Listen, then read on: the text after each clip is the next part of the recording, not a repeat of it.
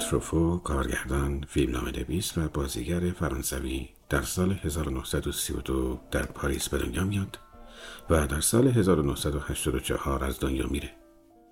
پسرخوانده رولاند تروفوی معمار و ژانین دومون فرنالی بود که منشیگری مجله ایلوستراسیون رو به تعلیم و تربیت بچهش ترجیح می‌داد. کودکیش رو به روایت خودش در تنهایی و سکوت گذراند و دور از چشم بزرگترهایی که حوصله شیطنت بچه را نداشتند کتاب و سینما رو کشف کرد.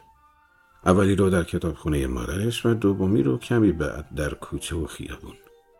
مدرسه می‌رفت اما خلوت خونه رو به کلاس درس ترجیح می‌داد. بارها مردود شد و کم کم اونقدر کتاب خوند که مادر دوستش کلود وگا لقب ولتر کوچک من رو به اون بخشید. هشت ساله بود که نخستین فیلم سینمایی عمرش رو دید. بهشت گمشده ابلگانس به سال 1940 که فرناند گراوی و میشل پرل در آن بازی می‌کردند. کمی بعد با کلود وگا و بعدتر با روبر لاشنه که او هم بعدها منتقد سینما و کارگردان شد تماشاگران حرفه‌ای سینما شدند. دو سال بعد وقتی مجبور شد بازدید کنندگان شب اثر مارسل کارنه به سال 1942 رو دو بار ببینه فهمید که بررسی هرچه عمیقتر اثری که آدم آن را تحسین می کند تا چه اندازه جذاب است و این کار می تواند تا حد ایجاد توهم تکرار آفرینش اثر پیش برود. در چهارده سالگی مدرسه را رها کرد و پاده کارخونه شد.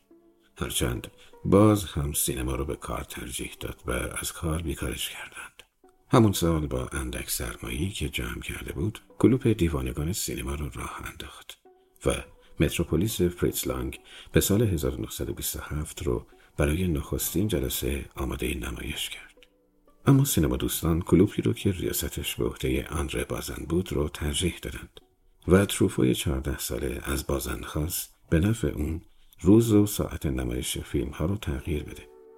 وقتی پدر اون رو تحویل پلیس داد و تروفو رو به دار و تعدیب فرستادن بازن سرپرستی اون رو به عهده گرفت و ناپدریش شد. شکست عاشقانه سالهای بعد مقدمه ورودش به سربازی شد. هرچند سربازی هم به سرعت دلش رو زد و دست آخر به پیشنهاد بازن خودش رو به دیوونگی زد تا به خاطر عدم ثبات شخصیت از ارتش اخراجش کنند. نقد فیلم رو از مجله آر شروع کرد و در سال 1953 به توصیه بازن به کایدو سینما پیوست و در شماره 31 این مجله گرایشی در سینمای فرانسه را چاپ کرد که نخستین حمله اساسی به سینمای پیرپاتالها بود. مقالی که اندروساریس اون رو بیانیه محلفان نامید در واقع حاوی چند بخش بود. اول حمله به دو فیلم نام نویس مشهور اون سالها پیر باست و ژان اورانج بود و به زعم تروفو اونها درکی از گفتگو و ادبیات نداشتند.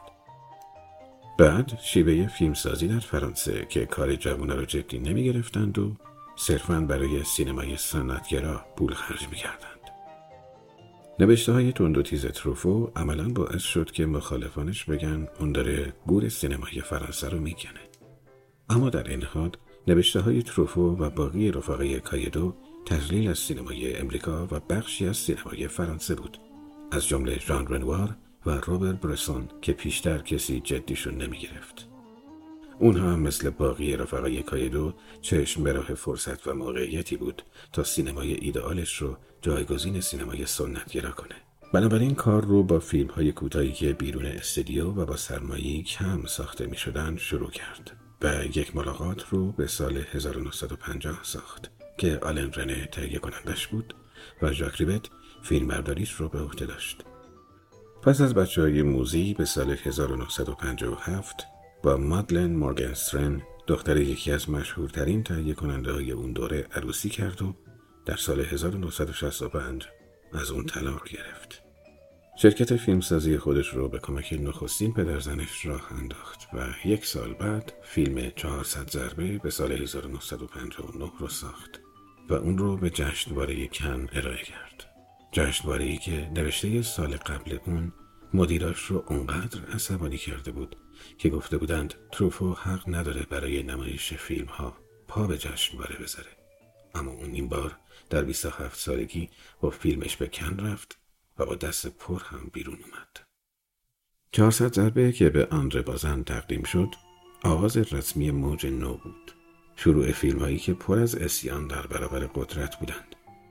و داستان نوجوانی به نام آنتوان دوانل که محبت از اون دریغ شده و سعی می‌کنه اونو در جای دیگه جستجو کنه مقدمه خوبی بود برای این موج.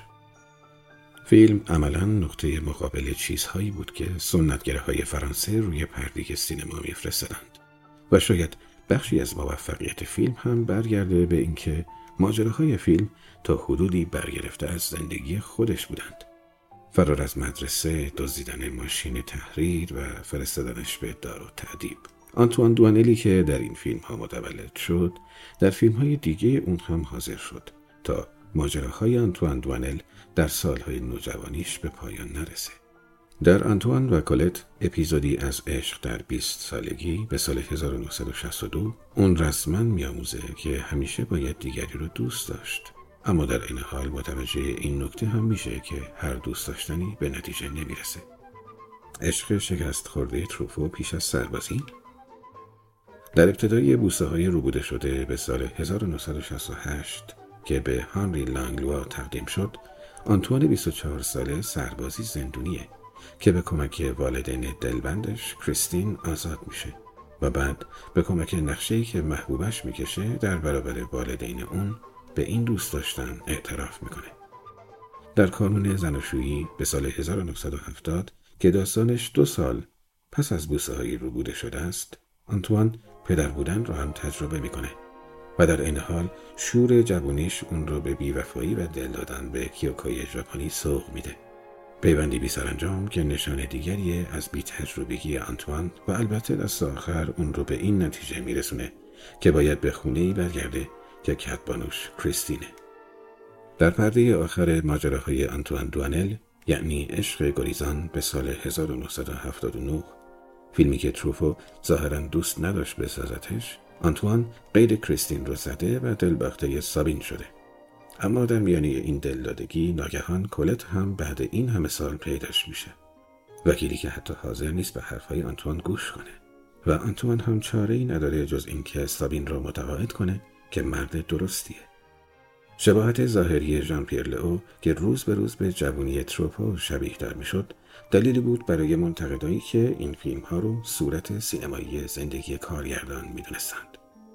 اما ماجراهای انتوان دوانل همه سینمای تروفو نیست اون فیلم به پیانیست شلیک کنید یا پیانیست رو بزنید رو هم به سال 1960 در کارنامش داره نخستین فیلم ژانر تروفو و ادای دینی آشکار به فیلم های رده بی امریکایی که تراژدی نقطه پایان زندگی شخصیت هاشون بود. خیلی زود یک شنبه به سال 1982 بر مبنای رومانی از چارلز ویلیامز هم یک ماجرای عشقی معمایی و جناییه درباره مردی که به کشتن دیگران از جمله همسرش مزنون است و حالا منشی زیرکش که اون رو در زیر زمین پنهان کرده درست مثل کاراگاهی زوبده به جستجوی واقعیت برمیاد و دست وکیل سنگدل رئیسش رو رو می‌کنه. جول وجیم به سال 1961 بر مبنای رومانی از هنری پیر روشه شاهکاری به تمام معناست. عاشقانه که کاترین و جول وجیمش آدم های عادی نیستند و سطح توقعشون از زندگی شبیه دیگران نیست. اونها به عهد و پیمانی که میبندند وفادار میمونند. فارغ از اینکه دیگران دربارشون چی بگن. حرکت ناگهانی کاترین در پایان فیلم و کشوندن جیم به سواری که در دریا غرق خواهد شد شاید پایان پیوندیه که همیشه دو نفر در اون حضوری تر دارند بازگشت دوباره تروفو به رومانی از روشه باز هم به خلق شاهکاری دیگر می انجامه. دو دختر انگلیسی به قاره اروپا به سال 1971 که یکی از کاملترین فیلم های اونه شرح دیگه از پیوندهای ناپایدار. کلودروک که ژان پیر لئو نقشش رو بازی می‌کنه هنرش آفریدن مجسمه هاست و می‌تونه اثر هنری خلق کنه. اما نمی‌تونه پدر بشه و چاره ای نداره جز تماشای مرگ ناگهانی آن و ازدواج دوباره موریل و البته تماشای دخترکان انگلیسی که دور برای مجسمه بالزاک رودن بازی می‌کنن حتی هنر کلود رو هم زیر سوال می‌بره.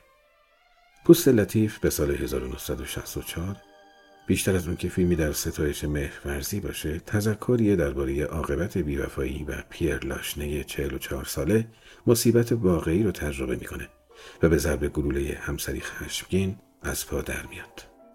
در واقع این فیلم رو میشه نسخه دیگه ای از کانون زناشویی دونست که چند سال بعد ساخته میشه و عجیب هم نیست که آنتوان دوانل خوش اقبالتر از پیر لاشنه باشه و جون سالم به در ببره.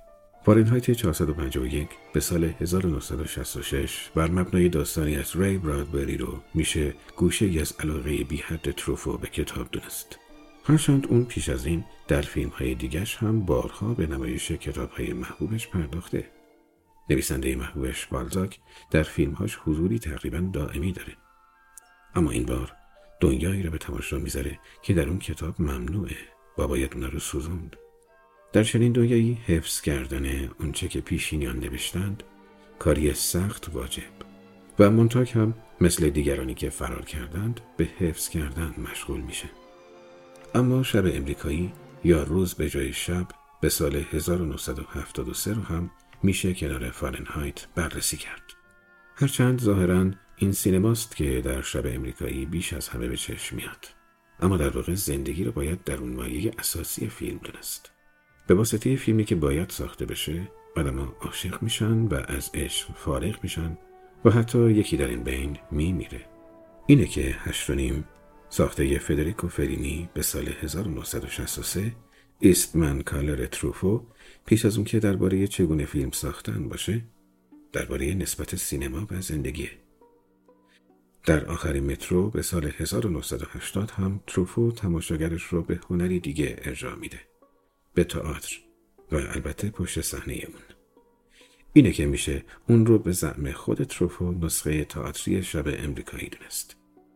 هرچند اون معتقد بود که تماشاگر تیزهوش باید نسبت این فیلم و کالسکه زرین ژان رنوار به سال 1953 رو هم پیدا کنه. اینجا کارگردانی قایب باید اثر هنریش رو تمام و کمال خلق کنه و دیگران در واقع زنش کمک می‌کنن تا اون چه روی صحنه میره کامل و بینقص باشه. عروس سیاهپوش به سال 1967 در اصل داستانی تقریبا هیچکاکی نوشته ویلیام آیریش است درباره زنی که خوشبختی و خوشی رو درست در روز عروسیش و روی پله های کلیسا از آن دریغ کردند و بیبه خشگین اما آروم حق انتخاب رو برای خودش محفوظ نگه میداره و بالاخره دست به کار میشه تا اون پنج نفر قاتلای همسرش رو به سزای اعمالشون برسونه. اما تروفو این داستان هیچکاکی رو به شیوه رنوار پرداخت کرد. تا در نهایت این الهه انتقام و کینه‌جویی برنده بازی باشه. افسونگری میسیسیپی به سال 1969 هم که به ژان رنوار تقدیم شد بر مبنای داستان دیگه از آیریش ساخته شد. داستان مردی که به قاتل محبوب ندیدش دل میبازه. همه سعی تروفو این بود که گوشه ای از اون بداهه کاری استادانه‌ی رنوار رو اینجا به کار بگیره. هرچند اون کلبه برفی پایان فیلم به زعم خودش می‌تونست روزبادی باشه به نشانه ارادت به آرسان ولز عاشقانه دیگه تروفو شاهکاری به نام سرگذشت ادله به سال 1975 حکایت عشقی بی سرانجام و یک طرفه که راه به جایی نمی‌بره و اون چه به جا می‌ذاره حسی از حقارت و بیهودگیه.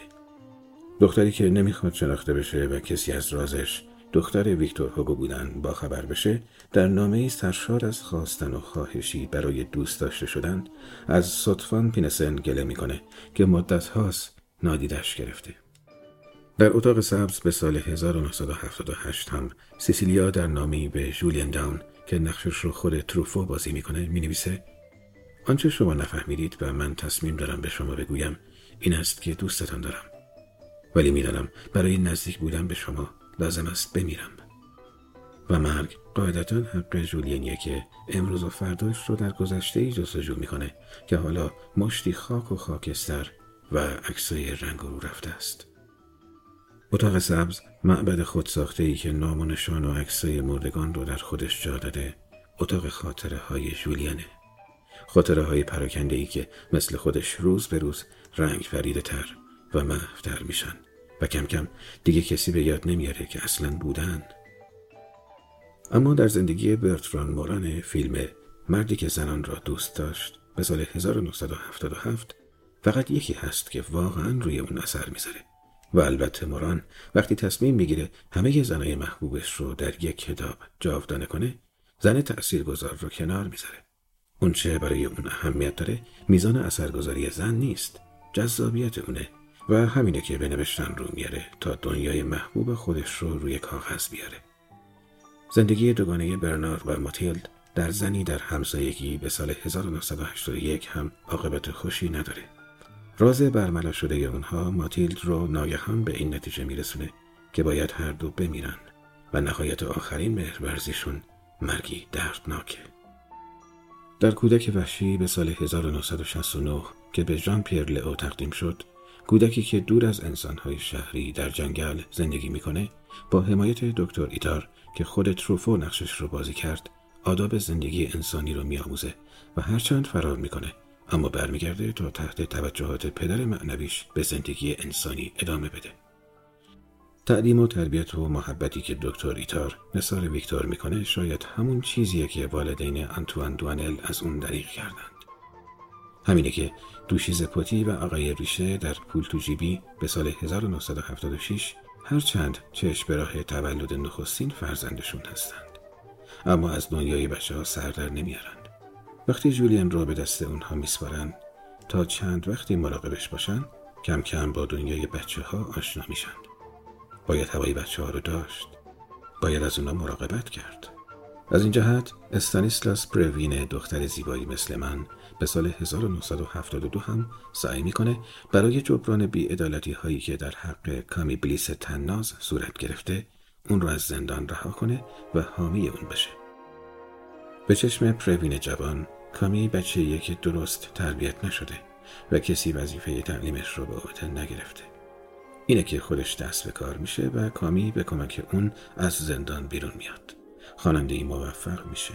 اما دست آخر این جامعه شناسه که متهم میشه به قتل همسر سابق کامی و پشت میله های زندان میره. این هشداری اخلاقی به شیوه تروفوه که باید جدیش گرفت. اما علاوه بر اینها تروفو دنیای نقد فیلم رو هم تا آخر کار فراموش نکرد. در سالهایی که کارگردانی مشهور بود با آلفرد هیچکاک یکی از معبودهاش گفتگویی بلند بالا کرد و سعی کرد همه درس هایی که از استاد آموخته بود رو پس بده.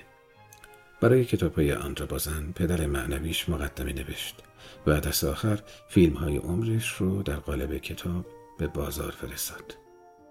وقتی در 21 اکتبر 1984 از سرطان مرد، یک سال از تولد جوزفین آخرین دخترش از فانی آردان گذشته بود.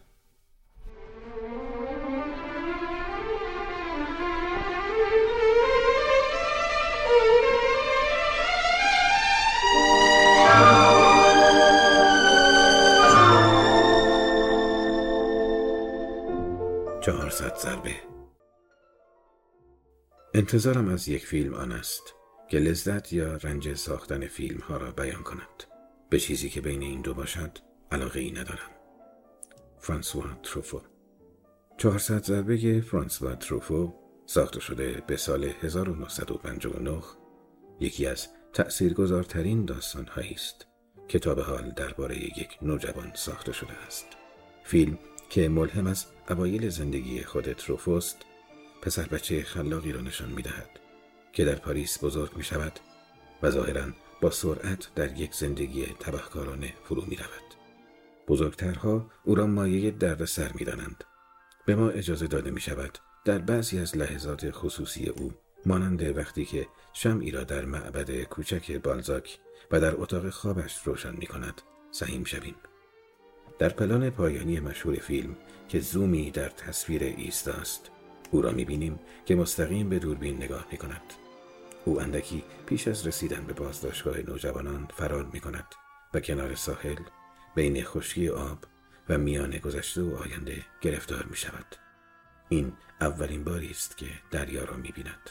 در چهره آنتوان دونل که ژان پیر لوت نقشش را ایفا کرده نوعی انزوای موقرانه دیده می شود. گوییم که مدتها پیش از شروع فیلم زخمهای نامعلومی عذابش می‌دادند این اولین همکاری بلند مدت میان این هنرپیشه و کارگردان بود. آنها در فیلم کوتاه آنتوان و کولت 1962 و سه فیلم دیگر همکاری کردند. بوسه های دزدیده شده 1968 تخت و تخته 1970 و عشق در فرار 1979 فیلم های بعدی ارزش خود را دارند و بوسه های دزدیده شده یکی از بهترین آثار تروفو به شمار می آید. اما 400 ضربه با تمام سادگی و احساسش منحصر به فرد است. این فیلم نخستین فیلم بلند تروفو و یکی از نخستین فیلم های بنیادی در موج نوع فرانسه بود. احساس می کنیم که فیلم مستقیما از دل تروفو بیرون آمده است. تروفو آن را به اندر بازن پیشکش کرد. منتقد فیلم با نفوذ فرانسوی که از تروفوی بی است در روزهای سردرگمیش میان زندگی یک فیلمساز و زندگی پر از تنش حمایت کرد. در این فیلم به ندرت تلاشی برای تأثیر گذاری محض بر مخاطبین صورت گرفته و همه تأثیر در پلان نهایی آن است. ما با انتوان در اوایل نوجوانیش آشنا می شویم. او همراه مادر و پدرخواندهش در یک آپارتمان پرجمعیت و بدون آسانسور که اهالی آن به سختی از کنار هم میگذرند زندگی می کند. مادر کلر ماریه زنی است با موهای روشن که پلیبرهای تنگ دوست دارد و از فقر پسر پردرد سر و دوستی او با مردی در محل کارش پریشان خاطر است. پدرخوانده آلبرت رمی تا حدی آدم مطلوبی است. او خونسرد است و با وجود اینکه عمیقا به پسر دلبسته نیست با او رفتار دوستانه ای دارد. هر دوی والدین زمان زیادی را بیرون از خانه میگذرانند و آنچنان که باید به پسر توجه نمی کنند. قضاوتشان از پسر سطحی و بر مبنای گزارش افرادی است که او را درست درک نمی کنند. در مدرسه معلم انتوان گوی دوکمبل او را یک آشوبگر می داند. آنتوان چندان خوش اقبال نیست. وقتی سالنامه تصویر دختران زیبا دست به دست می شود معلم سالنامه را در دست او می بیند. او را کنار دیوار می فرستند تا در آنجا بیستد. سپس او برای همکلاسی هایش شکلک در می آورد و روی دیوار بد و بیراه می نویسد. معلم هم دستور می دهد تا به عنوان مجازات جملات توهین آمیزش را صرف کند. او در انجام تکالیفش تنبلی می کند و به جای آنکه بدون تعلیف هم که شده به مدرسه بازگردد از رفتن سرباز می‌زند عذرش همان است که مریض بوده. بعد از دومین غیبت می‌گوید که مادرش مرده است. اما وقتی مادرش زنده و عصبانی در مدرسه حاضر می شود دیگر همه او را به عنوان یک دروغگو می شناسند. با همه اینها ما او را در اتاق کوچکش غرق در آثار بانزاک کسی که شرح زندگی روزانش کمک کرد تا تصویری از فرانسه خلق شود میابیم آنتوان عاشق بانزاک است. او را خیلی دوست دارد. و وقتی تصمیم می‌گیرد تا درباره یک اتفاق مهم زندگیش مقاله ای بنویسد مرگ مادر بزرگم را می نویسد آن هم با تفسیری بسیار نزدیک به نوشته های بلزاک در حالی که واجه هایش در ذهن او جای گرفتند اما از نوشتهش تجلیلی نمی شود و آن را یک سرقت ادبی می دانند که این اتفاق او را به گرفتاری بیشتر و نهایتا سقوط می کشاند. او همراه یکی از دوستانش یک ماشین تحریر می دازد. انگامی که تلاش می کند آن را بازگرداند دستگیر و به بازداشتگاه نوجوانان فرستاده می شود. تلخترین لحظات فیلم زمانی است که والدین آنتوان او را رها و به خدمات اجتماعی واگذار می کنند. والدینش درباره آنتوان با لحنی غمگین صحبت می کنند. گویی که او دیگر از دست رفته است. اگر به خانه برگردد باز هم فرار می کند. سپس او در یک ایستگاه پلیس بازداشت می شود.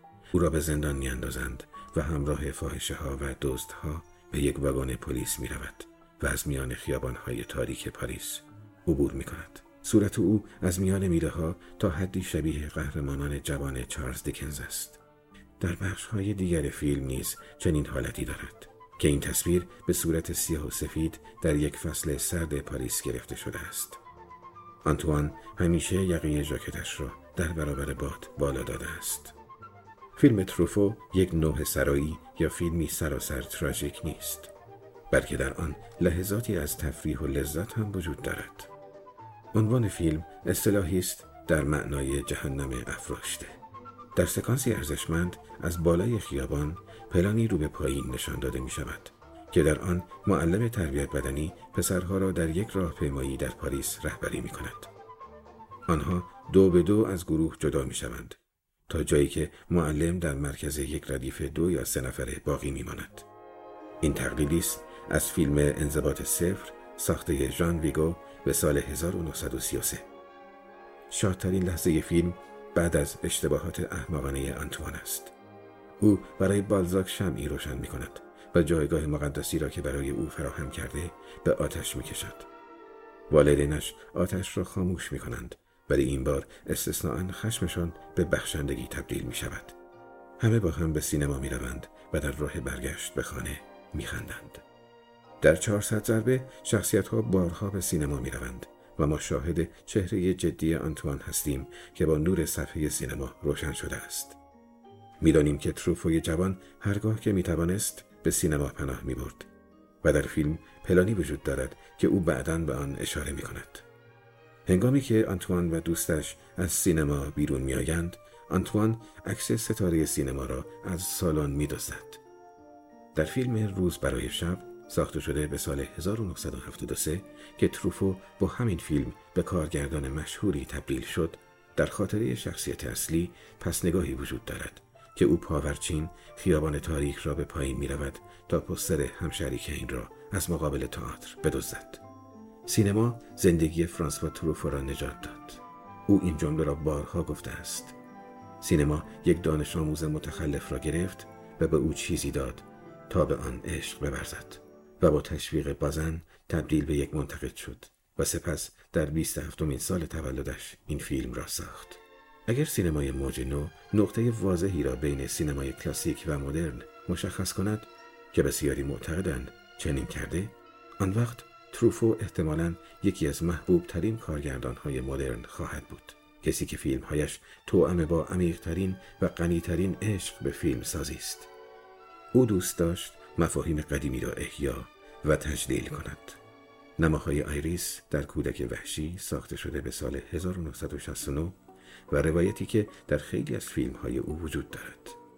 به مانند عروس سیاه پوشید 1967 و پری میسیسیپی 1969 که به مقدار زیادی مرهون قهرمان او آلفرد هیچکاک هستند. تروفو خیلی زود مرد او در سن 53 سالگی و در سال 1984 به علت تومور مغزی از دنیا رفت.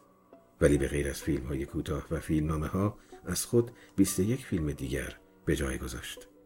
برای دانش آموزان جوانتر از دونل تغییر کوچک ساخته شده به سال 1976 یادآور دنیای مدرسه و کلاس است با آن تنش تقریبا تحمل ناپذیرش که به شکل یک ساعت دیواری و ای که به لحظات پایانی نزدیک می‌شد نمایش داده می شود. تروفو حتی آن روزها که در سال یک فیلم کارگردانی می کرد وقت داشت تا درباره فیلم ها و کارگردان های دیگر بنویسد و کتابی از مصاحبه های مفصلش با هیچکاک درباره فیلم های او نوشت.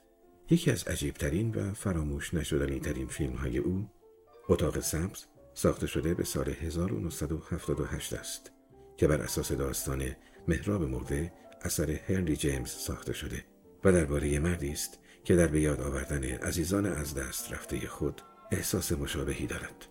جاناتان روزنبام که به گمانش اتاق سبز بهترین فیلم تروفوست به من گفت که فکر می کند فیلم تقدیری از نظریه معلف باشد.